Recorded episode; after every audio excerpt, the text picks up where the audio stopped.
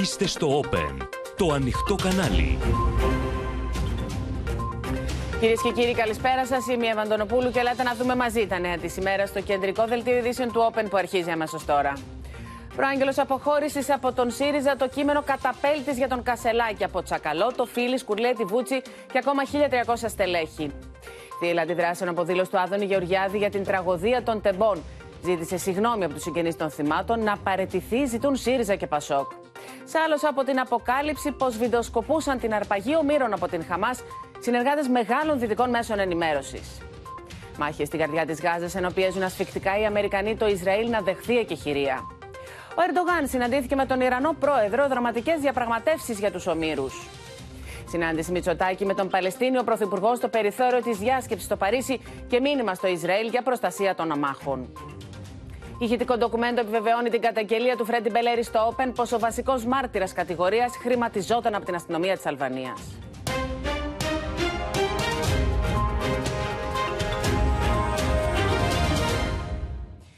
Πρωτοφανή είναι κυρίες και κύριοι εξελίξεις στον ΣΥΡΙΖΑ λίγες ημέρες πριν την κρίσιμη συνεδρίαση της Κεντρικής Επιτροπής.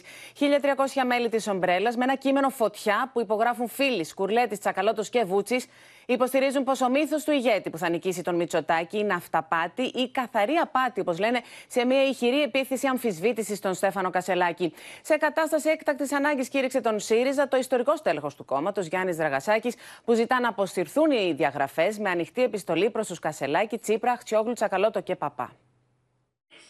Στο κείμενο που κυκλοφόρησε δύο ημέρες πριν την Κεντρική Επιτροπή και υπογράφεται από 1.300 μέλη της Ομπρέλας, μεταξύ των οποίων η Ευκλήδης Τσακαλώτος, Νίκος Φίλης, Νίκος Βούτσης και Πάνος Κουρλέτη, επικρίνεται σφοδρά η ηγετική ομάδα που πλαισιώνει τον νέο πρόεδρο. Επικρίνονται επίσης οι πολιτικές επιλογές του Στέφανου Κασελάκη, ενώ εκφράζεται παράλληλα η διάθεση για εκπροσώπηση ενός πολιτικού χώρου με αριστερή ταυτότητα.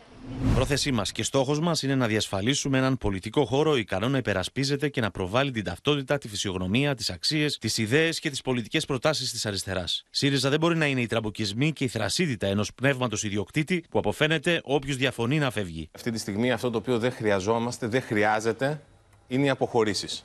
Και το λέω αυτό διότι ο χώρος αυτός για να ξαναγίνει πλειοψηφικός, για να αποκτήσει πλειοψηφικά χαριστικά στην κοινωνία, τι χρειάζεται, συσπήρωση και διεύρυνση. Και οι αποχωρήσεις δεν μπορούν να βοηθήσουν, κατά την άποψή μου, ε, κανέναν; Την απορία που εκφράζω ότι υπάρχει ανάγκη για χώρο της αριστεράς την εννοούν οι σύντροφοι εντός του ΣΥΡΙΖΑ ή εκτός του ΣΥΡΙΖΑ; Ο Στέφανος Κασελάκης επιχειρεί να απαντήσει στην εσωστρέφεια με φυγή προς τα μπρος. Μετά τις επαφές της Βρυξέλλες συνάντησε εκπροσώπους παραγωγικών φορέων ενώ στελέχοι που τον στηρίζουν επισημαίνουν και πιθανή θετική διάσταση στο επερχόμενο πολιτικό διαζύγιο. Λέω ότι ενδεχομένως, ακόμα και αν υπάρξουν απολύσει, μπορεί να δράσουν και προωθητικά. Την ίστατη στιγμή ο Γιάννης Δραγασάκης, με επιστολή του στον Αλέξη Τσίπρα και σε όσους διεκδίκησαν την Προεδρία, αλλά και σε στελέχη της Κεντρικής Επιτροπής, επιχειρεί να βάλει φρένο στη διαφαινόμενη διάσπαση. Προτείνει μορατόριουμ αλλά και συμβούλιο κρίσεων που μοιάζει πάντως με άτυπη επιτροπή στο νέο πρόεδρο. Το κόμμα κηρύσσεται σε κατάσταση έκτακτης ανάγκης. Συγκροτείται από τον πρόεδρο του κόμματος Ολιγομελέ άτυπο κέντρο ευθύνης αντιπροσωπευτικού της σύνθεσης του κόμματος, που εποπτεύει την αυστηρή τήρηση των όποιων μέτρων συμφωνηθούν. Οι διαγραφές που έχουν ανακοινωθεί αποσύρονται και τα όποια θέματα τίθενται και συζητούνται εκτός των οργάνων με πολιτικούς όρους. Εάν δεν υπάρξει ο χρόνος και η θέληση και οι δύο πλευρές να κάνουν τις αναγκαίες ε, οπισθοχωρήσεις, συμβιβασμούς, πολιτικές ε, συνθέσεις και να βάλουν το δάχτυλο επί τον τύπο των ύλων για να βρεθεί η συμβαστική λύση, ναι, τα πράγματα είναι δύσκολα. Για όσα αναφέρονται στην επιστολή αλλά και για όσα έχουν συμβεί αμέσως μετά την προεδρική εκλογή, θα τοποθετηθώ αναλυτικά και με σαφήνεια στην Κεντρική Επιτροπή. Την ίδια ώρα, όλες οι μεσολαβητικές πρωτοβουλίες για εκτόνωση φαίνεται να έχουν πέσει στο κενό. Τα στελέχη της Ομπρέλας δεν δέχονται να πάρουν πίσω τις δηλώσεις τους, καθώς απαιτούν από τον Στέφανο Κασελάκη να ακυρώσει τις διαγραφές. Αν υπάρξει σαφή ανάκληση, ναι, Πιθανότατα ναι, αλλά πρέπει να υπάρχουν ξεκάθαρες πολιτικές λύσεις. Γιατί η υποχρέωση δικιά μας δεν είναι να τσακωνόμαστε. Η υποχρέωση δικιά μας είναι για μια ξεκάθαρη, πιστική, εναλλακτική κυβερνητική πρόταση. Μετά το αίτημα της Νομαρχιακής Επιτροπής Βόρειας Αθήνας για παραπομπή ακρίτα στην Επιτροπή Δεοντολογίας, η νεολαία του ΣΥΡΙΖΑ σε έναν ακόμα ελιγμό στόχευσε δύο βουλευτές, την Νέα Κασιμάτη και τον Βαγγέλη Αποστολάκη, ζητώντας και για αυτούς πειθαρχικό έλεγχο για παραβάσεις του καταστατικού. Σύνδεση με την αίθουσα ειδήσεων και τον Χρήστο Τσιγουρή. Και Χρήστο, το ερώτημα τώρα είναι αν πηγαίνουμε για μια εκρηκτική συνεδρίαση της Κεντρικής Επιτροπής το Σαββατοκύριακο και έχουμε και επισήμως την σφραγίδα της διάσπασης του κόμματος. Όπως και αν το πει κανείς, Εύα, είτε χρησιμοποιήσει τον όρο διάσπαση, είτε τον όρο της μαζικής αποχώρησης, όλα δείχνουν ότι οι αποφάσεις έχουν ληφθεί και ότι τη Δευτέρα ο ΣΥΡΙΖΑ θα είναι δύο κομμάτια. Ε, έχουμε ένα πολιτικό διαζύγιο επιθύρες. Ε, φαίνεται ότι ε, στην Κεντρική Επιτροπή θα γίνει συζήτηση, κάποια συζήτηση. Ωστόσο, η, όλη αυτή η διαδικασία των διαγραφών που μπορούν να παγώσουν, να προωθηθούν στο μέλλον ή να υπάρξει πολιτική καταδίκη, όπως είναι και το επικρατέστερο σενάριο, θα είναι άνευ αντικειμένου. Οι αποχωρήσεις θα έχουν γίνει πριν από τις διαγραφές ή δεν θα αποδεχτούν την πολιτική καταδίκη και όπως είχαμε πει εδώ θα έχουμε την επιβεβαίωση ενός προαναγγελθέντος ε, διαζυγίου. Και αυτό γιατί; Υπήρξαν μεσολαβητικές προσπάθειες όπως λέει το ρεπορτάζ μας οι οποίες όμως απέβησαν άκαρπες. Είναι χαρακτηριστικό ότι τα τελευταία 24 ώρα ο αναπληρωτής γραμματέας ε, της ε, Κεντρικής Επιτροπής του ΣΥΡΙΖΑ, κ. Βασιλιάδης, πληροφορούμαστε ότι επικοινώνησε με τον κύριο Φίλη, ε, του ζήτησε με κάποιο τρόπο να υπάρξει ένα μάζεμα των δηλώσεων αυτών, μια αναδίπλωση των εχμηρών δηλώσεων αντίον του Προέδρου. Φαίνεται ότι δεν υπήρξε ε, αποδοχή Καμία. αυτής της ε, πρότασης, καθώς ζητούσαν κάθετα, απόλυτα, να ε, πάρουν πίσω τις ε, διαγραφές.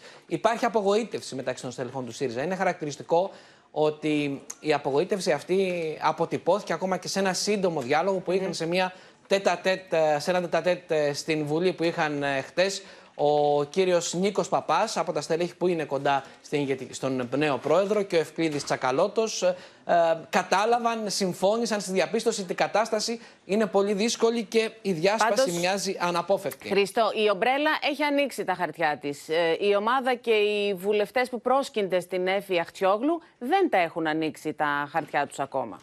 Έχουμε αυτή την ώρα σε εξέλιξη δύο διαβουλεύσεις. Η μία είναι των βουλευτών που στηρίζουν την Έφη Αχτσόγλου, που συνομιλούν μαζί της και θα έλεγε κανείς ε, συμμερίζονται τους ίδιους Που είναι γύρω στα 10 αυτά τα στελέχη βουλευτές. Περίπου, περίπου 10 βουλευτές, μεταξύ αυτών ο Αλέξης Χαρίτσης, ο Νάσος Ηλιόπουλος, ο Δημήτρης Τζανακόπουλος και άλλοι.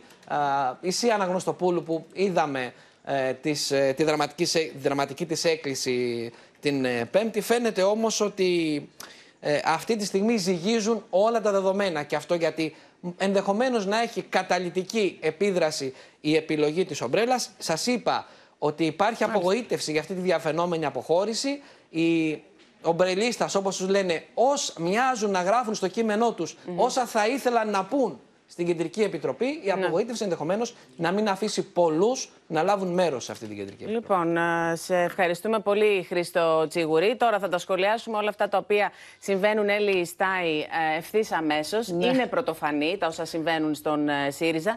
Ε, και έχουμε ταυτοχρόνως δύο επιστολές. Μία του Γιάννη Δραγασάκη και μία των μελών της Ομπρέλας που αμφισβητούν με τον πιο ξεκάθαρο τρόπο ε, το νέο αρχηγό και του, μιλάνε για απάτη στην ουσία. Είναι πολύ βαρύς χαρακτηρισμοί. Λοιπόν, είπε ο Χρήστος ότι περιμένουμε τη διάσπαση, αλλά εδώ δεν μιλάμε για μία απλή διάσπαση δύο ξεκάθαρων κομματιών, το, που το ένα πρεσβεύει το Α και το άλλο το Β και δεν μπορούν να συμβιώσουν. Εδώ μιλάμε για σκόνη και θρύψαλα. Σκόνη και θρύψαλα γιατί δεν είναι μόνο αυτή η αναταραχή που προέρχεται από όσα ακούσαμε ήδη από τους 1300 και τα όσα είπαν που φεύγουν από την αντίδραση του κυρίου Δραγασάκη. Είναι και όλα αυτά τα από δίπλα οι παράπλευρες απώλειες όπου βλέπουμε σε μικρής έτσι, πολιτικής ισχύως θέματα ο ένας παραπέμπει τον άλλον. Είδαμε για τις παραπομπές όπως ε, έδειξε το ρεπορτάζ για την κυρία Κρήτα για ένα θεματάκι, ε, τον κύριο Αποστολάκη για ένα άλλο θεματάκι. Δηλαδή Είναι λίγο όλοι εναντίον όλων. Υπάρχει μια γενική αναταραχή που σηκώνει πάρα πολύ σκόνη και που δεν έχεις μια βάση για να καθίσεις να συζητήσεις με πολιτικούς όρους. Εδώ ακούσαμε πράγματα τα οποία δεν ταιριάζουν στο λόγο της αριστεράς και στην παρουσία της αριστεράς που όλοι εμείς ξέραμε. Ακούμε για απάτες. Ουσιαστικά αποκάλεσαν απάτη το νέο πρόεδρο, οι 1300 που υπέγραψαν. Πολύ βαριά το κείμενο. κουβέντα. Πάρα πολύ βαριά κουβέντα. Ακούμε για κατάσταση έκτακτης ανάγκης που λέει ο κύριος Δραγασάκης και να τεθεί υπό επιτροπία ο πρόεδρος. Ο οποίος να σημειώσουμε, Έλλη, πω βάζει και τον πρώην Πρωθυπουργό, τον Αλέξη Τσίπρα, στο κάδρο. Ναι. Ο κύριος Δραγασάκης. Θα, θα, σου- Πρώτο-πρώτο το θα- όνομά Θα του. σου πω και για τον πρώην ε, Πρωθυπουργό, για τον κύριο Τσίπρα. Εγώ θέλω να σημειώσω απλά ότι έχουμε ένα, μια φρασιολογία και μια υφολογία η οποία δεν έχει καμία σχέση με αυτό που γνωρίζαμε μέχρι τώρα ως αριστερά και καμία σχέση θα θέλω να πω με αυτό που γνωρίζουμε ως πολιτικό Ναι. λόγο και πολιτική αντιπαράθεση. Εντάξει, η ομπρέλα όμως Λοιπόν, θα φύγει. η ομπρέλα το θέμα θα είναι φύγει και τοποθετείται. Αν θα φύγουν και έχει έναν βουλευτή μέχρι αυτή και την έχει, ώρα. τον πολιτικό, Ευκλήδη Τσακαλώτο. και έχει πολιτικό πρόσημο η Έχει ομπρέλα. έτσι. πολιτικό πρόσημο. Ναι. Η ομπρέλα θα φύγει. Το θέμα είναι τι θα κάνει η ομάδα της Εφης Αχτσιόγλου. Συνεδριάζουν αυτή την ώρα. Δεν έχει ανοίξει ακόμα τα χαρτιά Ναι. της. τη. Κάθεται στα μετόπισθεν, ε, η οποία έχει περίπου κοντά στους 10 βουλευτές που τη στηρίζουν. Λοιπόν, μαζί με αυτούς οι οποίοι ε, έχουν εκτεθεί και ε, αποφασίζουν να πάρουν διαζύγιο και να φύγουν ε, με βροντοδόση με ένα από τους δε, υπάρχουν και αυτοί οι οποίοι σιωπούν. Αυτοί έχουν τη δική τους σημασία και πρώτα απ' όλους σιωπά ο πρώην πρόεδρος και πρώην πρωθυπουργός, ο κύριος Αλέξης Τσίπρας. Εγώ δεν μπορώ να φανταστώ ότι σε μια τέτοια συγκυρία θα έπρεπε να μένει απ' έξω. Είναι προφανές ότι το πολιτικό Λες του ότι θα έπρεπε τέκνο να παρέμβει. που ήταν ο- αυτό το κόμμα, θεωρώ ότι σε αυτή τη φάση θα έπρεπε να έχει κάποιο τύπου παρέμβαση. Αυτή είναι η μία εκοφαντική σιωπή. Η άλλη ιδιαίτερη σιωπή είναι της κυρίας Ακτιόγλου, που λέγαμε μέχρι τώρα ότι εντάξει, κρατάει το πολιτικό της κεφάλαιο η κυρία Εφη Ακτιόγλου, δεν συνοθείται με τους υπόλοιπους, δεν αντιδρά υπερβολικά. Αυτά μέχρι σε αυτή τη στιγμή που μιλάμε, γιατί ύστερα από λίγο θα είναι απαραίτητο να τοποθετηθεί και εκείνη και όσοι και όποια άλλα στελέχη συμφωνούν μαζί της, γιατί εδώ πέρα γίνεται, να το πω έτσι πάρα πολύ λαϊκά, ο κακός χαμός. λοιπόν, αυτά όλα δείχνουν μία αποσύνθεση και αυτή η αποσύνθεση είναι κάτι, είναι ένα ποτάμι που δεν μπορεί να γυρίσει εύκολα πίσω. Είπα πριν για τον, α, την ομάδα των α, ομπρελίστας ότι φεύγουν, φεύγουν θορυβοδός και έχουν πολιτικό πρόσημο. Προφανώς πηγαίνουν στο χώρο των πέραν του Πασόκ, Το όπως έχει, φυσικό ήδη πει- τους. όπως ήδη έχει πει ο κύριος Τσακαλώτος, ανάμεσα στο Πασόκ και το Κομμουνιστικό Κόμμα Ελλάδας. Δεν είναι καθόλου βέβαιο ότι η κοινωνία θα ακολουθήσει αυτούς και δεν θα πάει κατευθείαν στο Κομμουνιστικό Κόμμα Ελλάδας. Αυτό θα το ζυγίσουν και θα δούνε τι πουλιά θα πιάσουν όταν θα Ε, εκδηλώσουν Γιατί έχουμε τη και το δικιά προηγούμενο τους του κίνηση. 2015 και τον, ε, την περίπτωση Ε, Λαφαζάνη. Διαφορετικές. Άλλο, άλλο. Είναι άλλη αλλά, συγκυρία Η αυτή. άλλη συγκυρία, αλλά Δεν δεν, συγκρίνεται. ξέρει κανείς τι θα γίνει στις εκλογές. Γιατί μην ξεχνάμε ότι έχουμε μπροστά μας και τις ευρωεκλογές. Έχουμε πίσω μας των τελευταίων ημερών όλες αυτές τις δημοσκοπήσεις που δείχνουν το ΣΥΡΙΖΑ. Γιατί εντάξει το εσωκομματικό, αλλά το θέμα είναι τι θα γίνει και με τις ε, ε, δυνάμεις του κόμματος. Βλέπουμε να κοντεροχτυπιέται με το Πασόκ για τη δεύτερη θέση και από πολύ κοντά να είναι και το κουκουέ. Αυτό είναι το σχηματικό κομμάτι της όλης ιστορίας. Αυτό που είναι ουσιαστικό, το έχουμε πει πολλές φορές και δεν πρέπει να σταματήσουμε να το λέμε, είναι ότι ο πρόεδρος Κασελάκης και η ΣΥΝ αυτό δεν έχουν δώσει ακόμα κανένα πολιτικό στίγμα ποιες είναι οι πολιτικές τους προθέσεις, ποιος είναι ο χώρος στον οποίο θέλουν να πάνε. Και αυτό είναι πάρα πολύ σημαντικό πράγμα, γιατί αν αυτό δεν το ξεκαθαρίσουν και δεν το ξεκαθαρίζουν μέχρι στιγμής, είδαμε τι έγινε με τη δήλωση του κυρίου Κασελάκη προχτές, ο οποίος με ανίκιο τρόπο, τη θυμάστε την εικόνα, που περπατώντας στο δρόμο ε, μίλησε πολύ απαξιωτικά για τη διακυβέρνηση του Κώστα Σιμίτη. Πού θέλουν να πάνε οι άνθρωποι αυτοί, Έλλη. μένει να μας το πούνε. Σε ευχαριστούμε πολύ, Έλλη Στάι. Έχουμε να λέμε, Εύα, πολλά, εδώ πέρα, ναι, πολλά. από ό,τι βλέπεις. Τη Δευτέρα θα έχει πολύ ενδιαφέρον. Μας το είπε ο Χρήστος Τσιγουρής. Μίλησε για δύο κομμάτια, ούτε καν για δύο κόμματα. Λοιπόν, αλλάζουμε θέμα τώρα. Θύελα πολιτικών αντιδράσεων και συγγενών των θυμάτων έχουν προκαλέσει οι δηλώσεις του Άδωνη Γεωργιάδη για την τραγωδία των τεμπών, πω δεν απασχολεί τους πολίτες η συγκρότηση εξεταστικής ή προανακριτικής επιτροπής. ΣΥΡΙΖΑ και ΠΑΣΟ καλούν τον Πρωθυπουργό να αποπέμψει τον Άδωνη Γεωργιάδη από την κυβέρνηση. Ο Υπουργός Εργασίας σήμερα ζήτησε δύο φορές συγγνώμη από τους συγγενείς των θυμάτων και δήλωσε πως διαστρεβλώθηκαν οι δηλώσεις του. Ο κυβερνητικός εκπρόσωπος κάλεσε τα στελέχη να είναι πιο προσεκτικά στις τοποθετήσεις τους και αποδέχτηκε τελικά την πρόταση του Κομμουνιστικού Κόμματος για εξεταστική επιτροπή για την τραγωδία των τεμπών. Όλα ξεκίνησαν μετά την απάντηση του Άδωνη Γεωργιάδη χτες στον Real FM στο δημοσιογραφικό ερώτημα εάν ο ίδιος τάσεται υπέρ μιας εξεταστικής ή προανακριτικής επιτροπής στην υπόθεση των τεμπών. Σύμφωνα με τη θέση που εξέφρασε ο Υπουργός, οι πολίτες αγωνιούν για τα καθημερινά προβλήματα και δεν ενδιαφέρονται για το αν τελικά θα υπάρξει μια κοινοβουλευτική διαδικασία αναζήτησης πολιτικών ή ποινικών ευθυνών, όπως επιδιώκει η αντιπολίτευση. Όλοι οι πολιτικοί αντίπαλοι έχουν αποφασίσει αντί να ασχολούνται με αυτά που ενδιαφέρουν πράγματι τους Έλληνες, να ασχολούνται με πράγματα που δεν αφορούν κανέναν παρά μόνο το μικρό κοσμό τους. Δηλαδή σήμερα στην Ελλάδα, πώς πιστεύετε από τους 100 συμπολίτες μας να τους ρωτήσουμε ενδιαφέρονται για εξεταστική ή για προανακριτική επιτροπή για τα τεμπή. Η αποστροφή του Υπουργού Εργασίας για μια υπόθεση που συγκλώνησε τον Πανελλήνιο με τουλάχιστον 57 νεκρού, στην πλειοψηφία τους νεαρά παιδιά, προκάλεσε μια ακολουθία οξύτατων αντιδράσεων από την αντιπολίτευση, η οποία ζήτησε την απομάκρυνσή του από το κυβερνητικό σχήμα. Υπάρχουν όρια. Η δήλωση του Άδωνη Γεωργιάδη είναι από τις πιο κοινικές και απάνθρωπες δηλώσεις που έχουν γίνει στην πολιτική ιστορία του τόπου μας. Καλό τον Πρωθυπουργό να αποπέμψει αμέσως τον Άδωνη Γεωργιάδη από την κυβέρνησή του. Είναι μια κοινική επίδειξη απανθρωπιάς και πολιτικής αθλειότητας. Δεν αρκεί πλέον μόνο η λεκτική καταδίκη και αποδοκιμασία. Εδώ επιβάλλεται πολιτική αποδοκιμασία και το ξέρετε πολύ καλά Ρωτάει ο Άδωνης Γεωργιάδης να μάθει πόσοι από τους 100 ενδιαφέρονται για τα τέμπη. Θα του πω εγώ. Από τους 100 που ήταν στις μηχανές και στα πρώτα βαγόνια, ρωτάνε τουλάχιστον 57. Αλλά επειδή δεν έχουν πλέον φωνή, τους δανείζουμε εμείς τη δική μας. Μετά τη φουρτούνα που προκάλεσαν οι δηλώσεις του Υπουργού, ο Άδωνης Γεωργιάδης επανήλθε με μια ανάρτηση ζητώντας συγγνώμη από τους συγγενείς των θυμάτων, ενώ εξήγησε τι εννοούσε με την αποστροφή Κανείς δεν ενδιαφέρεται. Εγώ δεν είπα στον Νίκο Χατζη Νικολάου ότι ουδής ενδιαφέρεται για τα τέμπη, όπως ψευδός και δολίω γράφεται. Αλλά ουδής ενδιαφέρεται για την προανακριτική ή την εξεταστική για τα τέμπη.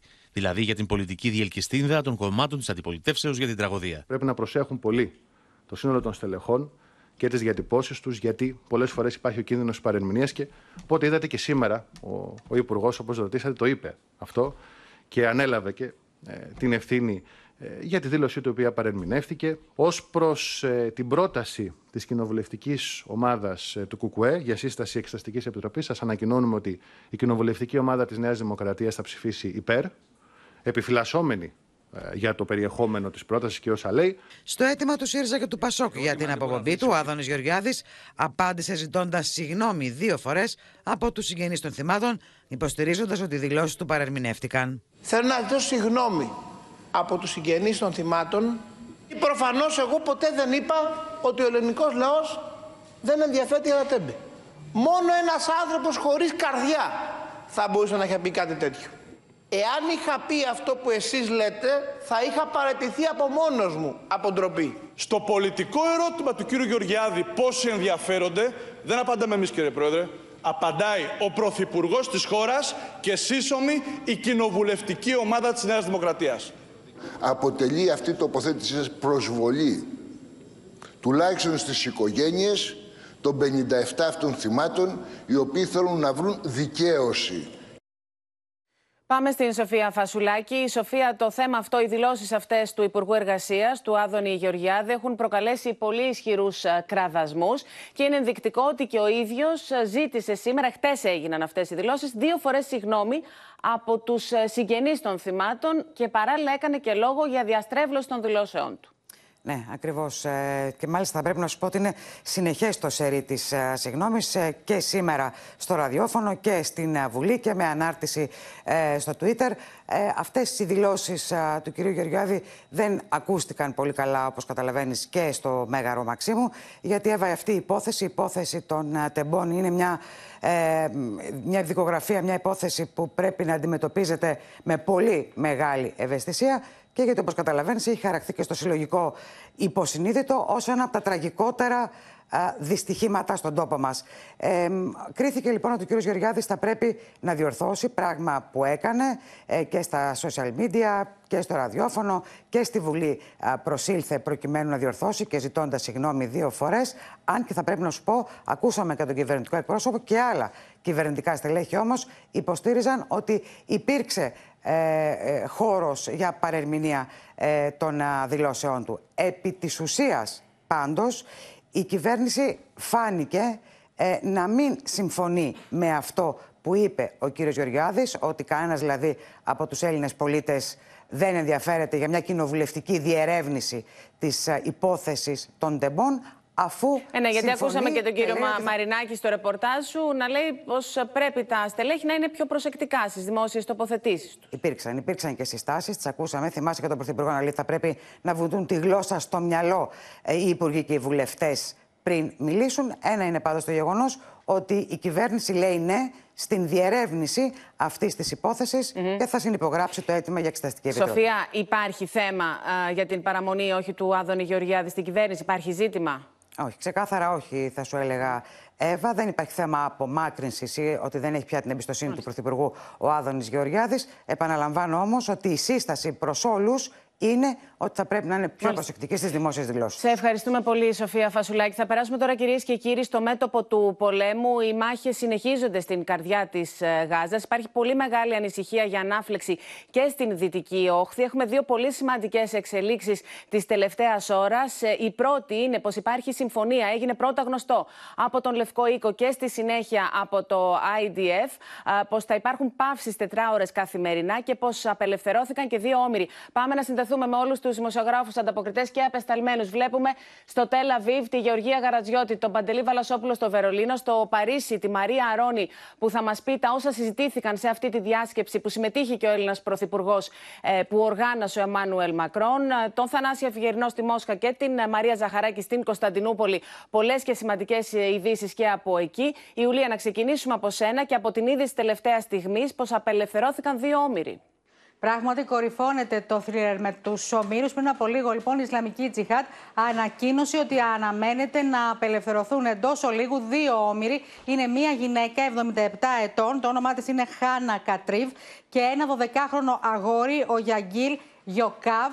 Ε, δεν ξέρουμε ποια σχέση έχουν. Η Ισλαμική Τζιχάτ λοιπόν ανακοίνωσε στο Telegram ότι θα δημοσιοποιήσει και βίντεο με τους δύο αυτούς Άρα αναμένεται να απελευθερωθούν. Αναμένεται λοιπόν από στιγμή σε στιγμή να απελευθερωθούν ε, και ουσιαστικά η Ισλαμική Τζικάτη είπε ότι σκοπεύει να τους απελευθερώσει εάν της το επιτρέψουν οι συνθήκες που επικρατούν λόγω των μαχών. Ε, και τις τελευταίες μέρες να θυμίσουμε ότι έχουν ενταθεί πολύ οι διπλωματικές προσπάθειες για την απελευθέρωση των ομήρων. Θυμίζουμε ότι χθες υπήρχε έντονη φημολογία α, ότι το Κατάρ βρίσκεται σε πολύ προχωρημένες συζητήσεις για την απελευθέρωση 10 με 15 ομήρων και διαπραγματευόταν για την κατάπαυση ε, μιας ή τριών ημερών.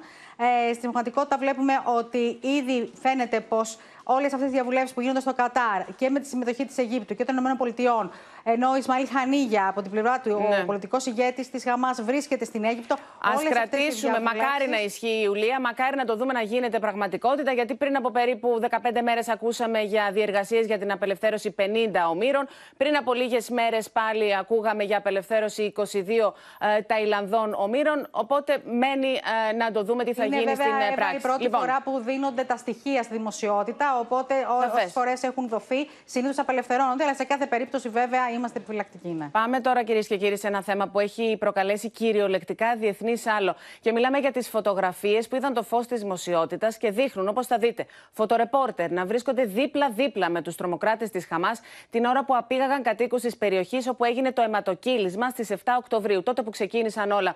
Οι αρχές του Ισραήλ θέτουν το ερώτημα τώρα εάν οι φωτορεπόρτερ που συνεργάζονταν με τα διεθνή δίκτυα γνώριζαν εκ των προτέρων την επικείμενη σφαγή της Χαμάς. Το CNN έχει ήδη ανακοινώσει πως διέκοψε την συνεργασία που είχε με δημοσιογράφο που φαίνεται στις φωτογραφίες.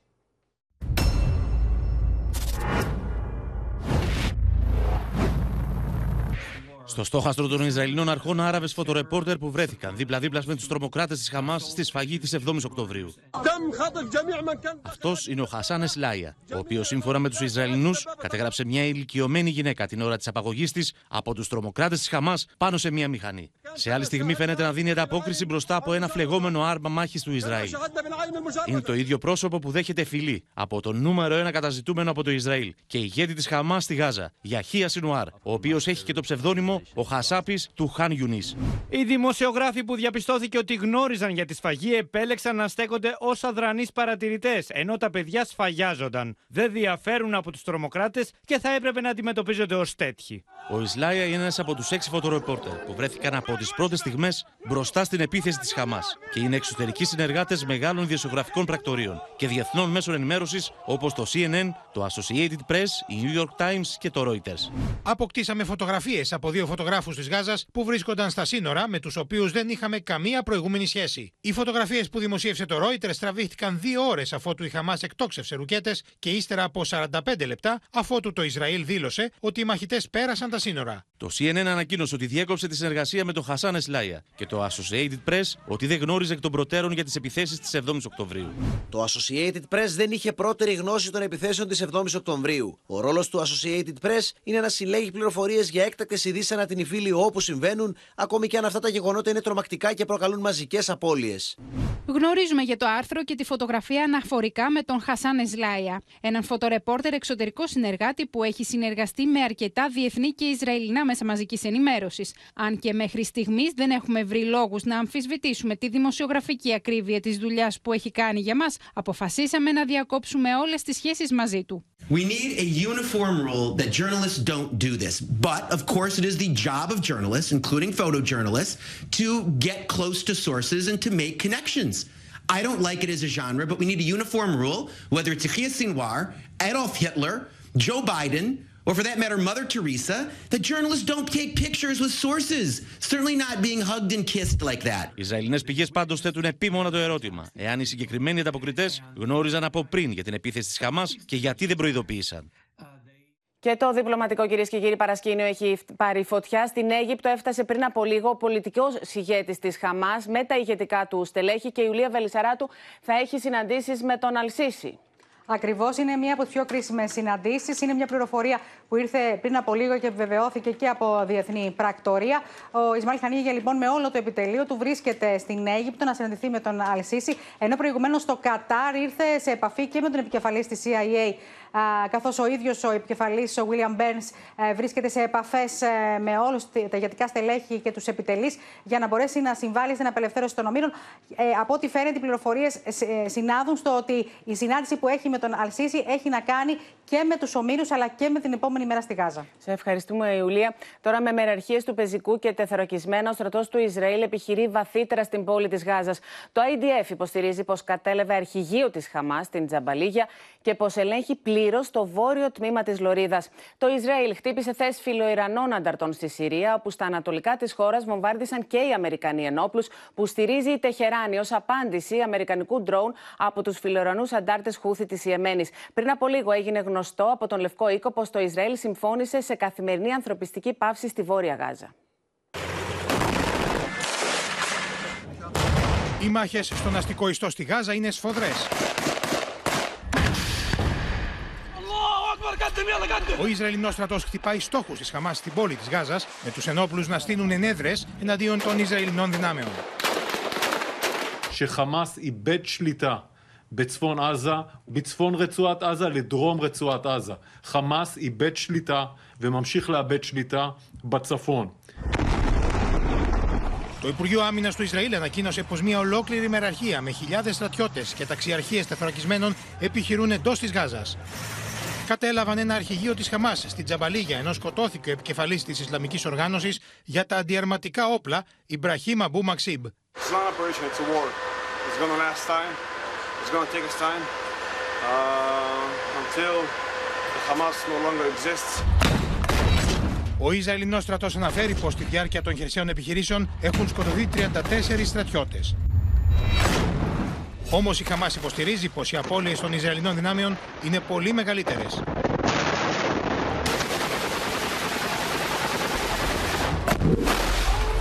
التأكيد على أن العدو المجرم النازي وخصوصا نتنياهو الإرهابي المتعطش للدماء لا يهمه حياة جنوده Στόχος του Ισραηλινού στρατού είναι να εντοπίσει και να καταστρέψει τις υπόγειες σύραγγε που χρησιμοποιεί η Χαμάς μέσα στην πόλη της Γάζας.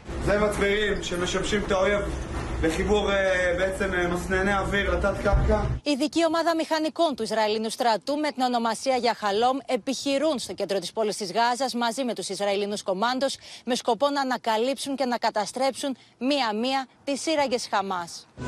Εν μέσω μαχών, τουλάχιστον 50.000 Παλαιστίνοι έχουν εγκαταλείψει τα σπίτια τους στο βορρά της Γάζας το τελευταίο 24ωρο.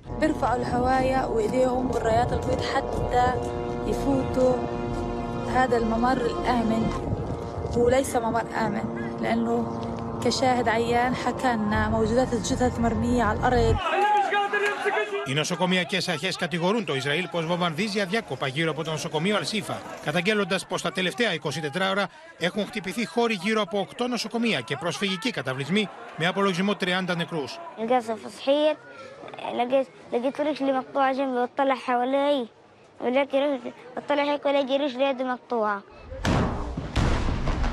Το BBC μεταδίδει πως μένονται σφοδρέ μάχες κοντά στο νοσοκομείο Αλκούτζ με Ισραηλινά τάγκς να προελάβουν προς την περιοχή. Ο επίτροπος του ΟΗΕ για τα ανθρώπινα δικαιώματα κατηγόρησε τη Χαμάς και το Ισραήλ για εγκλήματα πολέμου. The atrocities that were perpetrated by Palestinian armed groups on the 7th of October, they were war crimes. The collective punishment by Israel of Palestinian civilians amounts also to a war crime. Η βία κλιμακώνεται επικίνδυνα και στη Δυτική Όχθη και η Ισραηλινή ηγεσία εκφράζει φόβους πως θα βρεθεί αντιμέτωπη με ένα νέο μέτωπο. Δέκα Παλαιστίνοι σκοτώθηκαν σε επιδρομή των Ισραηλινών δυνάμεων στον προσφυγικό καταβλισμό στη Τζενίν. Ταυτόχρονα, το Ισραήλ βομβάρδισε θέσεις φιλοϊρανών μαχητών στη νότια Συρία, στα περίχωρα της Δαμασκού, με απολογισμό τρεις νεκρούς. Στο στόχαστρο των Αμερικανικών δυνάμεων μπήκαν παράλληλα εγκαταστάσεις ενόπλων που υποστηρίζονται από την Τεχεράνη και στα ανατολικά της Συρίας μετά την κατάρριψη ενός Αμερικανικού ντρόουν από τους φιλοϊρανούς αντάρτες Χούθη της Ιεμένης.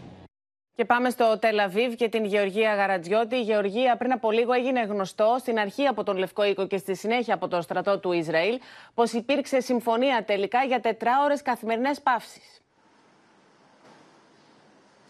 Έτσι, ναι, Εύα, όπως αρχικά ανακοίνωσε ο Λευκός Οίκος δια στόματος του Συμβούλου Ασφαλείας του Τζον Κίρμπι, το Ισραήλ συμφώνησε να ξεκινήσουν από αύριο τετράωρες ανθρωπιστικές παύσεις. Τι σημαίνει αυτό, ότι ο Ισραηλινός στρατός θα σταματάει για τέσσερις ώρες την ημέρα, για πάνω από μία φορά μέσα στην ημέρα, ευατά χτυπήματα στον, στη λωρίδα της Γάζας, προκειμένου οι Παλαιστίνοι να μπορέσουν να απομακρυνθούν από την πόλη της Γάζας. Για ποιους λόγους; Από τη μία πλευρά, στη Γάζα πλέον δεν υπάρχει τίποτα υπάρχει τροφή, δεν υπάρχει νερό, δεν υπάρχουν φάρμακα. Ε, ο κόσμος έχει αρχίσει και εκδηλώνει αρκετές ασθένειες, όπως ψώρα, νεμοβλογιά, ενώ υπάρχουν και αρκετά στομαχικά προβλήματα και, υπάρχει, και έχει εκφραστεί φόβος από τον Παγκόσμιο Οργανισμό Υγείας για μολυσματικές ασθένειες. Ενώ από την άλλη πλευρά, ο Ισραηλινός στρατός έχει προχωρήσει στην καρδιά της πόλης της Γάζας, έχει περικυκλώσει το νοσοκομείο Αλσίφα που λέγαμε τις προηγούμενες ημέρες, που εκεί βρισκόταν ο περισσότερος κόσμος, οι περισσότεροι Παλαιστίνοι, τουλάχιστον 50.000, οι οποίοι καταλαβαίνουν πλέον ότι δεν μπορούν να προστατευθούν. Γιατί ο, ο Ισραηλινός στρατός, όπως έχουμε ξαναπεί, ειδικεύεται στις μάχες στον αστικό ιστό. Παράλληλα όμως δυσκολεύεται διότι οι μαχητές της Χαμάς ε, δείχνουν ότι μπορούν ακόμα να αντισταθούν. Δείχνουν ότι έχουν δυνάμεις να απαντήσουν. Και δεν είναι μια απλή επέλαση για τους Ισραηλινούς οι μάχες μέσα στην καρδιά της Λόριδας της Γάζας. Στείνουν mm. παγίδες στους Ισραηλινούς, χτυπούν τα Ισραηλινά οχήματα. Είναι μια πάρα πολύ δύσκολη κατάσταση. Οπότε αυτές οι ανθρωπιστικές παύσεις θα βοηθήσουν πάρα πολύ να απομακρυνθούν οι Παλαιστίνοι από τη λωρίδα της Γάζας. Γεωργία Γαραζιώτη, να σε ευχαριστήσουμε πολύ. Τώρα, μπαρά διπλωματικών συναντήσεων είχε κυρίες και κύριοι ο Πρωθυπουργός σήμερα στο περιθώριο της Διεθνούς Διάσκεψης για τη Γάζα στο Παρίσι. Συναντήθηκε με τον Πρωθυπουργό της Παλαιστινιακής Αρχής αλλά και με τον Γάλλο Πρόεδρο Μακρόν. Ο Κυριάκος Μητσοτάκης επανέλευε πως το Ισραήλ έχει δικαίωμα στην αυτοάμυνα, ωστόσο είπε πως υπάρχουν κανόνες που πρέπει να τηρούνται. Με τον Πρωθυπουργό της Παλαιστινιακής Αρχής συναντήθηκε ο Έλληνας Πρωθυπουργός στο περιθώριο της Διεθνούς Διάσκεψης για την Ανθρωπιστική Κατάσταση στη Γάζα που πραγματοποιήθηκε στο Παρίσι.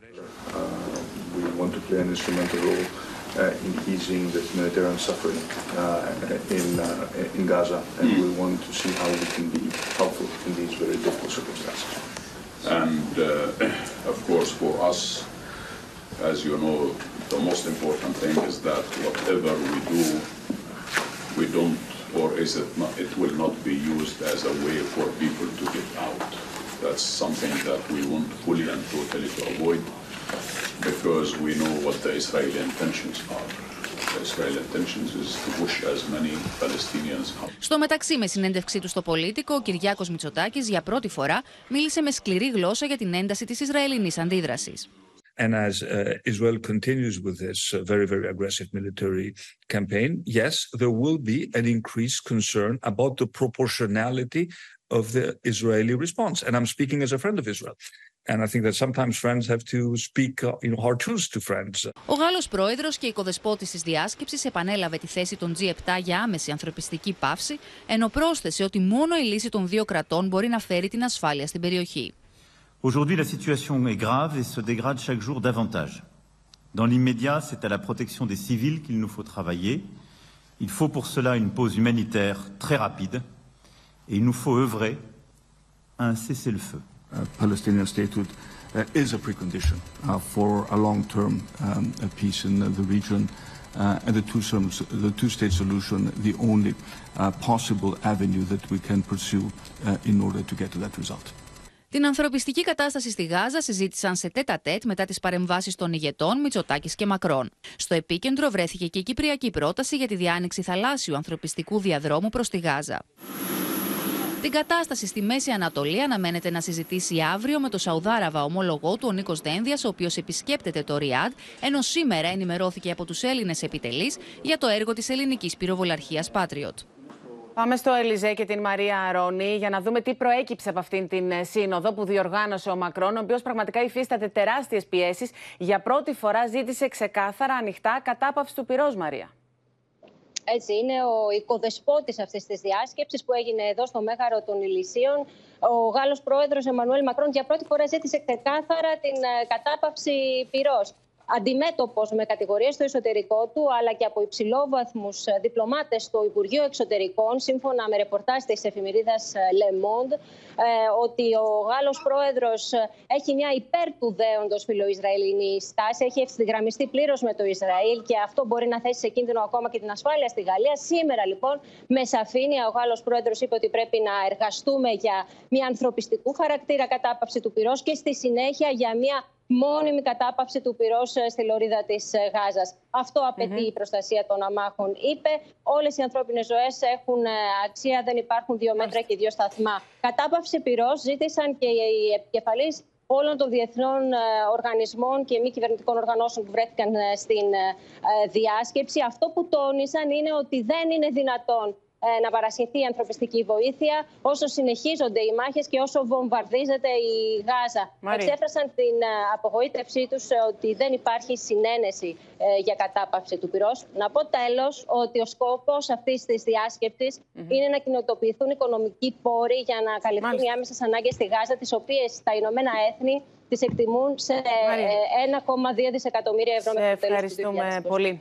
Τώρα, ευνίδια συνάντηση με τον πρόεδρο του Ιράν, Ιμπραχήμ Ραϊσί, είχε σήμερα ο Τούρκος πρόεδρος Ταγί Περντογάν στο Ουσμπεκιστάν. Ο Τούρκος πρόεδρος εξαπέλυσε για ακόμα μία φορά σκληρή επίθεση κατά των ΗΠΑ και της Δύσης με την κατηγορία της ένοχης σιωπής, όπως είπε, απέναντι στην σφαγή στη Γάζα, ενώ χαρακτήρισε το Ισραήλ παιδοκτόνο. Στην Τόχα τώρα είναι σε εξέλιξη πυρετόδη διαβουλεύσεις για την απελευθέρωση των ομήρων.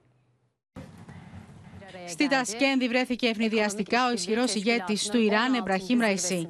Εκεί βρίσκεται ήδη ο Τούρκο πρόεδρος Ερντογάν, ο οποίος συναντήθηκε μαζί του στο πλαίσιο της Συνόδου Οικονομικής Συνεργασίας που πραγματοποιείται στο Ουσμπεκιστάν. Ο Ερντογάν αποκάλεσε το Ισραήλ και τους συνεργάτες του παιδοκτόνους. demokrasiden bahseden batılı ülkeler ise İsrail'in tüm bu katliamlarını uzaktan seyrediyor. Bu ülkeler ve kuruluşlar bırakın çocuk katillerini eleştirmeyi ateşkes çağrısı dahi yapamayacak kadar aziyet içindeler. Ο Τούρκος πρόεδρος δήλωσε στον Ιρανό ομολογό του πως η Άγκυρα είναι έτοιμη να αναλάβει ρόλο εγγυητή για τη διευθέτηση της κρίσης ανάμεσα στο Ισραήλ και τους Παλαιστινίους στη Γάζα. Ο Ραϊσί είχε δηλώσει στις 29 Οκτωβρίου ότι είναι καθήκον του να στηρίζει τον άξονα της αντίστασης, στον οποίο ανήκουν ένοπλες οργανώσεις όπως η Χαμάς και η Χεσμολά. Ο Τούρκο πρόεδρος, ο οποίος επιθυμεί διακαώ μεσολαβητικό ρόλο στη Γάζα, προανήγγειλε διεθνή διάσκεψη υπό την αιγύδα της συζύγου του. 15 Kasım tarihinde İstanbul'da devlet ve hükümet başkanlarının eşlerinin katılımıyla uluslararası bir toplantı gerçekleştirilecek. Böylece Gazze'li kardeşlerimizin yaşadığı acıların dindirilmesi için güçlü bir dayanışma sergilenecek. Την ίδια στιγμή, οι επικεφαλείς της CIA και της Mossad συναντήθηκαν σήμερα με τον Πρωθυπουργό του Κατάρ στην Τόχα για να συζητήσουν τις παραμέτρους μιας συμφωνίας για την απελευθέρωση των ομήρων και μια παύση στον πόλεμο Χαμά-Ισραήλ στη λωρίδα της Γάζας. The talks appear to center on a idea of a three-day pause in Israel's attacks on Gaza in return for the release by Hamas of 10 to 15 hostages. And analysts say the talks appear to be gaining momentum. Και όλα αυτά συμβαίνουν τη στιγμή που ήδη έχει προαναγγελθεί η ιστορική συνάντηση κορυφής στο Ριάντ με την παρουσία του Ραϊσί, ο οποίος θα ταξιδέψει στη Σαουδική Αραβία, στην οποία όπως όλα δείχνουν θα βρίσκεται και ο Ερντογάν. Λοιπόν, από ό,τι βλέπουμε, ε, Μαρία Ζαχαράκη, ο Ρετζέπ Ταγί Περντογάν αναλαμβάνει συνεχώς ε, διπλωματικές ε, πρωτοβουλίες. Δηλαδή προσπαθεί ε, να εμφανιστεί ως ρυθμιστής κλειδί στις εξελίξεις στην ε, Γάζα βλέποντας τους παίκτες της περιοχής. Αυτό που φαίνεται τις τελευταίες μέρες, ώρες να πω Εύα, είναι ότι κυοφορείται μια νέα διπλωματική επίθεση από τον Τούρκο πρόεδρο. Κάνει λοιπόν διάφορες επαφές προς αυτή την κατεύθυνση, όπως αυτή σήμερα που είδε ευνηδίως τον πρόεδρο του Ιράν, τον Ιμπραχήμ Ραΐση. Είναι δύο ηγέτες να σημειώσουμε που υποστηρίζουν ανοιχτά και ξεκάθαρα τη Χαμάς. Μάλιστα αξιοσημείωτο να πούμε είναι ότι και στη συνάντηση αυτή σήμερα με τον Ραΐση ήταν μέσα και βουλευτής του κόμματος του Μπαχτσελή, του Εθνικιστικού Κόμματος δηλαδή. Από την άλλη, στη, στην Τασκένδη σήμερα, στην ομιλία του, ξεσήκωσε το μουσουλμανικό κόσμο. Με μια αρχηγική εμφάνιση, θα τη λέγαμε, βροντοφώναξε ότι αν δεν υψώσουμε τώρα τη φωνή μας, πότε θα το κάνουμε.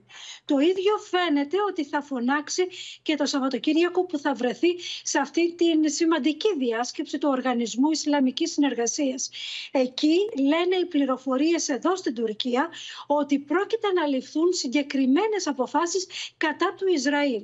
Το περιβάλλον ε, μέχρι, μέχρι σήμερα του Ερντογάν διαρρέει πάντως ότι προς τα φιλοκυβερνητικά βέβαια μέσα ότι θα ξεκινήσει ο Ερντογάν μια νέα διπλωματική πρωτοβουλία για τη Γάζα την οποία θα αναπτύξει εντός των επομένων ημερών και θα την αναπτύξει μάλιστα και στον Όλαφ Σολτς στη Γερμανία που θα πάει την επόμενη εβδομάδα. Και ο Φιντάν από την άλλη πλευρά, όπως λέει τουλάχιστον εδώ το, το παρασκήνιο, είπε στον Ερντογάν προχθές, που ήταν η κυβερνητική επιτροπή, ότι η Ουάσιγκτον είναι πλέον κοντά στις θέσεις της Άγκυρας, ότι έτσι τουλάχιστον του είπε ο Μπλίνκεν και ότι δεν υπάρχει λύση χωρίς την Τουρκία. Το ίδιο δηλαδή που γράφει σήμερα και το αμερικανικό Bloomberg και μας έκανε έκπληξη που γράφει κάτι τέτοιο, ευλογούσε δηλαδή τη θέση της Τουρκίας στην κρίση της Μέσης Ανατολής και έτσι ο Ερντογάν μαζί με το Ιράν και ίσως κάποιες άλλες μουσουλμανικές χώρες προσπαθεί ακόμη και τώρα να δημιουργήσει έναν άλλο πόλο γιατί δεν θέλει να μείνει εκτός σε καμία περίπτωση. Λοιπόν, εμείς κρατάμε πως ο Ταγί Περντογάν θα είναι και αυτό στην διάσκεψη στην Σαουδική Αραβία και όλες τις διπλωματικές του ενέργειες. Ευχαριστούμε πολύ. Πάμε και στον Θανάση Αυγερινό, διότι υπάρχει πολύ μεγάλη ενόχληση της Ρωσίας προς το Ισραήλ για το θέμα των ομήρων Θανάση. Καλησπέρα από τη Μόσχα, όπου καταγράφονται νέες τριβές στις σχέσεις μεταξύ Ισραήλ και Ρωσίας. Η εκπρόσωπος του Ρωσικού Υπουργείου Εξωτερικών, η Μαρία Ζαχάροβα, χαρακτήρισε ανεπίτρεπτη τη λογική του Ισραήλ έναντι των αμάχων και ειδικά των ξένων που έχουν αποκλειστεί στη Γάζα. Η Μόσχα ενδιαφέρεται προφανώς για τους περίπου 900 υπήκουους της Ρωσίας αλλά και μια σειρά πρώην Σοβιετικών Δημοκρατιών που οι Ρώσοι διπλωμάτες δηλώνουν ότι θα κάνουν το παν για την απεμπλοκή τους πολύ περισσότερο που ανάμεσά τους αποκαλύφθηκε σήμερα ότι είναι 300 παιδιά. Την οργή της Μόσχας προκάλεσε η δήλωση του πρέσβη του Ισραήλ στη Μόσχα ότι θα χρειαστούν ακόμη δύο εβδομάδες συνεννοήσεων για να επιτραπεί η έξοδος από τη Γάζα των αμάχων αυτών. Διπλωματικοί παρατηρητές θεωρούν ότι το Ισραήλ μπλοκάρει και αυτούς τους αμάχους ότι επιδεικνύει αδιαφορία αν όχι μια επιδίωξη εκδίκησης της Μόσχας για τις ως τώρα θέσεις της καθώς η ρωσική στάση, η αυστηρή ουδετερότητα προφανώς ενοχλεί το Ισραήλ. Ε, προκαλεί σοκ η απάντηση του Ισραήλ, είπε η Μαρία Ζαχάροβα, ενώ λίγα 24 ώρα πριν το Ρωσικό Υπουργείο Εξωτερικών είχε εγκαλέσει Ισραηλινούς διπλωμάτες, καλώντας τους να είναι εξαιρετικά προσεκτικοί όταν αναφέρονται στις θέσεις αρχών της Ρωσίας, όπως αναφέρθηκε χαρακτηριστικά. Σε ευχαριστούμε πολύ. Πάμε και στο Βερολίνο, διότι σήμερα κλείνουν 85 χρόνια από τη νύχτα των κρυστάλλων και οι πολιτικοί το συνδέουν πάρα πολύ έντονα παντελή με τις εξελίξεις στο Ισραήλ. Ακριβώς και με αυτή την αφορμή τα 85 χρόνια από το μεγαλύτερο πογκρόμ κατά των Εβραίων, μιλώντας στο Γερμανικό Κοινοβούλιο, η Υπουργός Εσωτερικών, η κυρία Φέζερ, ανακοίνωσε νέες απαγορεύσεις Ισλαμιστικών οργανώσεων στη Γερμανία μετά τα αντισημιτικά επεισόδια που είχαμε τις τελευταίες ημέρες. Όπως είπε η ίδια, η πιο σπουδαία αποστολή μας τώρα είναι να προστατευτούν οι ζωές και οι περιουσίες των Εβραίων συμπολιτών μας στο ίδιο κύμα και ο καγκελάριος Σόλτς μίλησε σε εβραϊκή συναγωγή του Βερολίνου και είπε ότι είναι ντροπή να βλέπουμε και πάλι στη Γερμανία αγγυλωτούς σταυρούς έξω από εβραϊκά σπίτια και ανθρώπους να πανηγυρίζουν για τον θάνατο Εβραίων στο Ισραήλ. Εύα. Παντελή Βαλασόπουλε, σε ευχαριστούμε. Αλλάζουμε θέμα, κυρίες και κύριοι. Περάσουμε στην υπόθεση Μπελέρη και το ηχητικό ντοκουμέντο μέσα από τη δικαστική αίθουσα των Τυράννων, στο οποίο ο βασικός μάρτυρας κατηγορίας παραδέχεται πως πήρε χρήματα από την αλβανική αστυνομία μετά την κατάθεσή του. Έρχεται στο φως δημοσιότητας λίγες ώρες μετά το ρεπορτάζ του Open και την συνέντευξη του Φρέντι Μπελέρη μέσα από τις φυλακές. Keni pasur një pagesë në bankë së fundi nga policia? Po, më një shpërblim. Το ηχητικό ντοκουμέντο από την κυκλισμένο του θυρών κατάθεση του βασικού μάρτυρα κατηγορία στην υπόθεση του Φρέντι Μπελέρη στο Ειδικό Δικαστήριο των Τυράννων επιβεβαιώνει όσο κατήγγειλε αποκλειστικά στο Open ο εκλεγμένος δήμαρχος Χιμάρας. Ο Αρσένε Ράμα παραδέχθηκε πως χρηματίστηκε από την αστυνομία της Αλβανίας.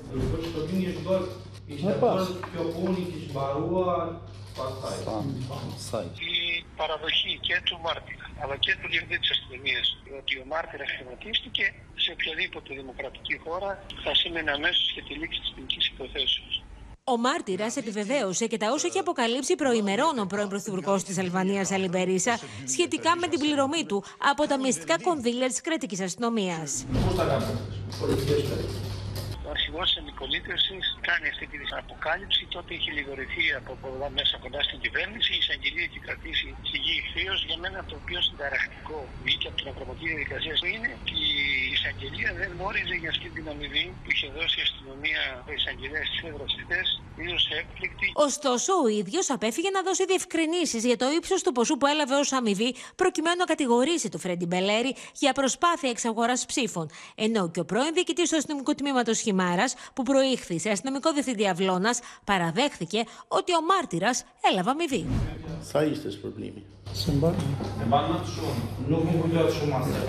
Ω πολύ σοβαρή χαρακτήρισε την καταγγελία του Φρέντι Μπελέρη στο Open ο κυβερνητικός εκπρόσωπος. Υπάρχει μια ιδιαίτερα σοβαρή καταγγελία από την πλευρά του εκλεγμένου δημάρχου Χιμάρας, του Φρέντι Μπελέρη. Έδωσε μια συνέντευξη στο Open. Είναι σίγουρα πολύ σοβαρά τα οποία, όλα αυτά τα οποία ε, ήρθαν στο φως. Πολύ σοβαρά καταρχάς για την ίδια την υπόθεση. Προφανώς λοιπόν δικαιώνει τη θέση μας ότι ετίθετο και τίθεται ε, ζήτημα σεβασμού ε, του κράτους ε, δικαίου. Η δίκη για την πολυκροτή υπόθεση του Φρέντι Μπελέρη συνεχίζεται στις 22 Νοεμβρίου με τις καταθέσεις μαρτύρων υπεράσπισης. Αλλάζουμε και πάλι θέμα. Την άρση ασυλίας των 11 βουλευτών των Σπαρτιατών αποφάσισε σήμερα η Ολομέλεια της Βουλής. Πάμε λοιπόν στον Στέφανο Σίσκο για να δώσει εξηγήσεις για την εξαπάτηση των εκλογέων. Να δούμε λοιπόν τι δηλώνει και ο πρόεδρος του κόμματος. Ακριβώς, Εύα, πράσινο φως από την Ολομέλεια. Όπως είπες και εσύ, πλέον οι 11 βουλευτές καλούνται να δώσουν εξηγήσεις στην εισαγγελία ε, του Αρίου Πάγου για το αν ενεργούσαν υπό την καθοδήγηση του καταδικασμένου Ηλία Κασιδιάρη. Κάτι που αρνήθηκαν κατηγορηματικά όλοι και ο πρόεδρος του κόμματος, Βασίλης ε, Στίγκας. Από εκεί και πέρα, η, προ... η εισαγγελέα του Αρίου Πάγου θα αποφασίσει για το αν θα σχηματιστεί δικογραφία και ανεξάρτητα τώρα από το ποινικό σκέλος θα τρέξει και το εκλογοδικείο που θα αποφασίσει επί των ενστάσεων για το αν πρέπει να είναι βουλευτές. Κάτι που μπορεί να οδηγήσει και σε διαμετρήσει μοιρασμό των εδρών. Για τη χρηματοδότηση τώρα να σου πω ότι εφόσον ασκηθούν διώξεις θα αποφασίσει η Βουλή που αναμένεται να πατήσει επάνω στο νόμο που βασίστηκε και αναστολή της χρηματοδότησης της Χρυσής Αυγής. Εξετάζεται ακόμα το αν θα χρειαστεί και νομοθετική ρύθμιση επ' αυτού. Κλείνοντας να σου πω ότι εφόσον ε, σχηματιστεί δικογραφία θα επιστρέψει η υπόθεση στη Βουλή που θα αποφασίσει για δεύτερη φορά την άρση ασυλίας ή όχι των βουλευτών, των 11 βουλευτών των Σπαρτιατών. Αυτή τη φορά όχι ως ύποπτη, αλλά ως κατηγορούμενοι για εξαπάτηση του εκλογικού σώματος. Σε ευχαριστούμε πολύ. Σε άλλο θέμα τώρα, στο πεδίο της ακρίβειας, εξαντλούνται οι αντοχές των οικοκυριών που βρίσκονται αντιμέτωπα με απανοτές αυξήσεις τιμών στα είδη πρώτης ανάγκης εδώ και δύο χρόνια και δεν βλέπουν φως στο τούνελ της ακρίβειας. Οι διεθνείς οργανισμοί προβλέπουν πληθωρισμό διαρκείας τουλάχιστον έως το 2025 και η σύγκρουση κυβέρνησης με την αντιπολίτευση για τα θέματα της ακρίβειας καλά κρατεί.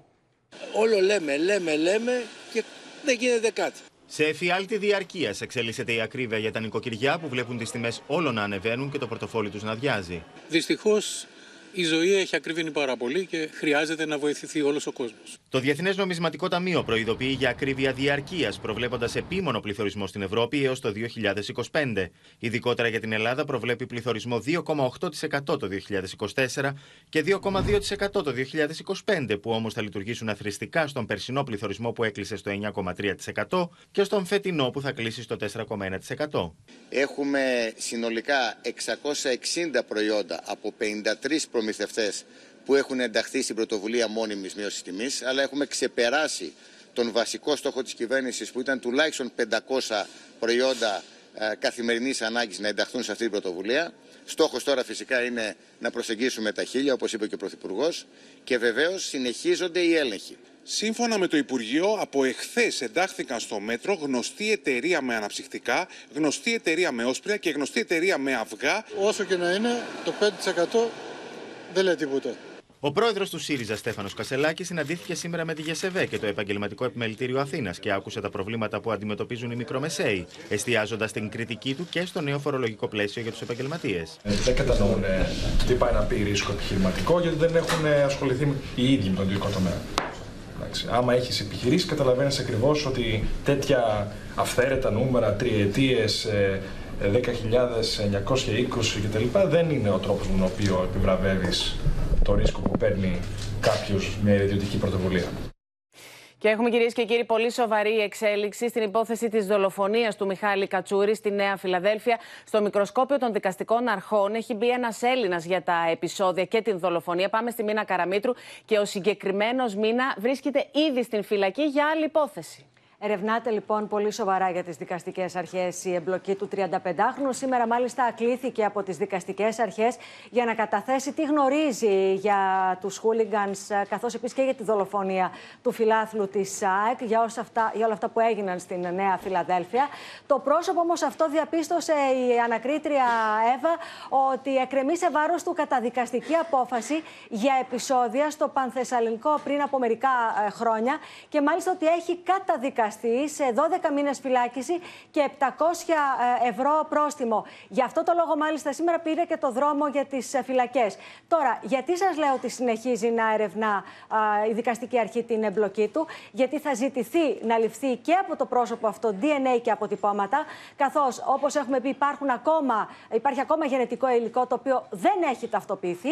Καθώς επίσης, ε, όπως ξέρουμε για την υπόθεση αυτή, υπάρχουν προφυλακισμένα άτομα, όμως ακόμα δεν έχει βρεθεί το πρόσωπο εκείνο όπου να ε, προσωποποιούν Μάλιστα. οι αρχές ότι ήταν αυτό που σκότωσε το φίλαθρο της ΑΕΚ. Σε ευχαριστούμε, Μίνα Καραμίτρου. Πάμε στις Ηνωμένες Πολιτείες τώρα. Ο Ντόναλτ Τραμπ, που προηγείται σταθερά στις δημοσκοπήσεις, διοργάνωσε χθες προεκλογική συγκέντρωση στη Φλόριντα την ώρα που λάμβανε χώρα το debate των πέντε υποψηφίων για το χρήσμα των Ρεπουμπλικανών και επί της ουσίας τους γύρισε την πλάτη.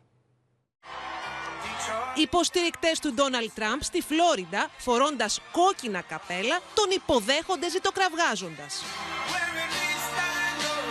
2024 is our final battle.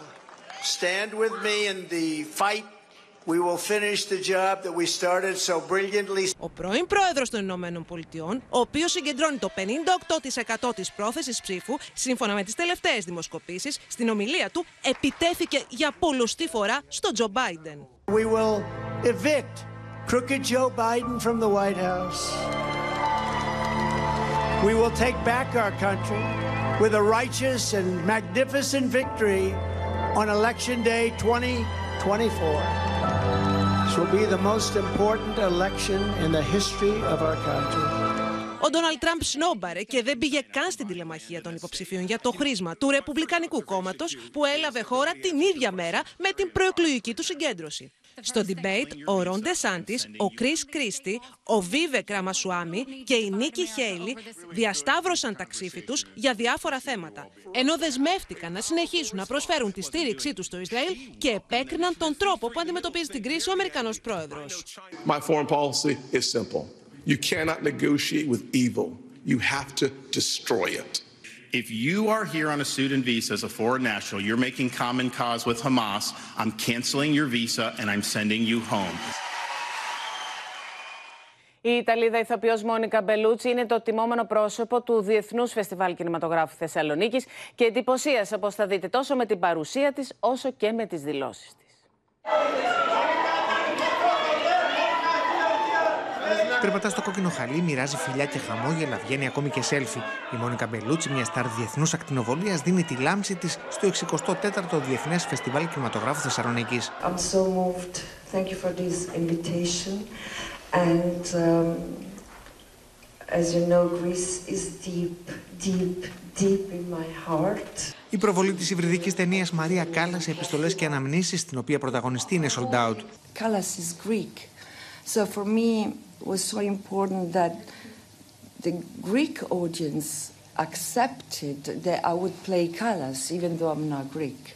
Μιλά για την καλλιτεχνική της πορεία, για το ότι ασχολήθηκε με την υποκριτική σε μεγάλη ηλικία. When I did Malena, I was 37.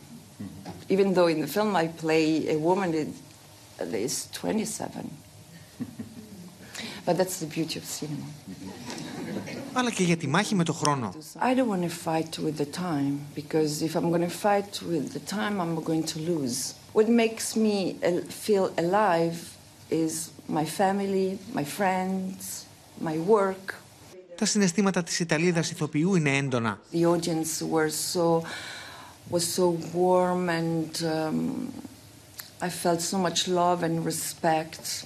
It's all I feel every time I come uh, here in Greece. Όσο για το αν συμβουλεύει την ηθοποιό κόρη της My daughter, she gave me advices.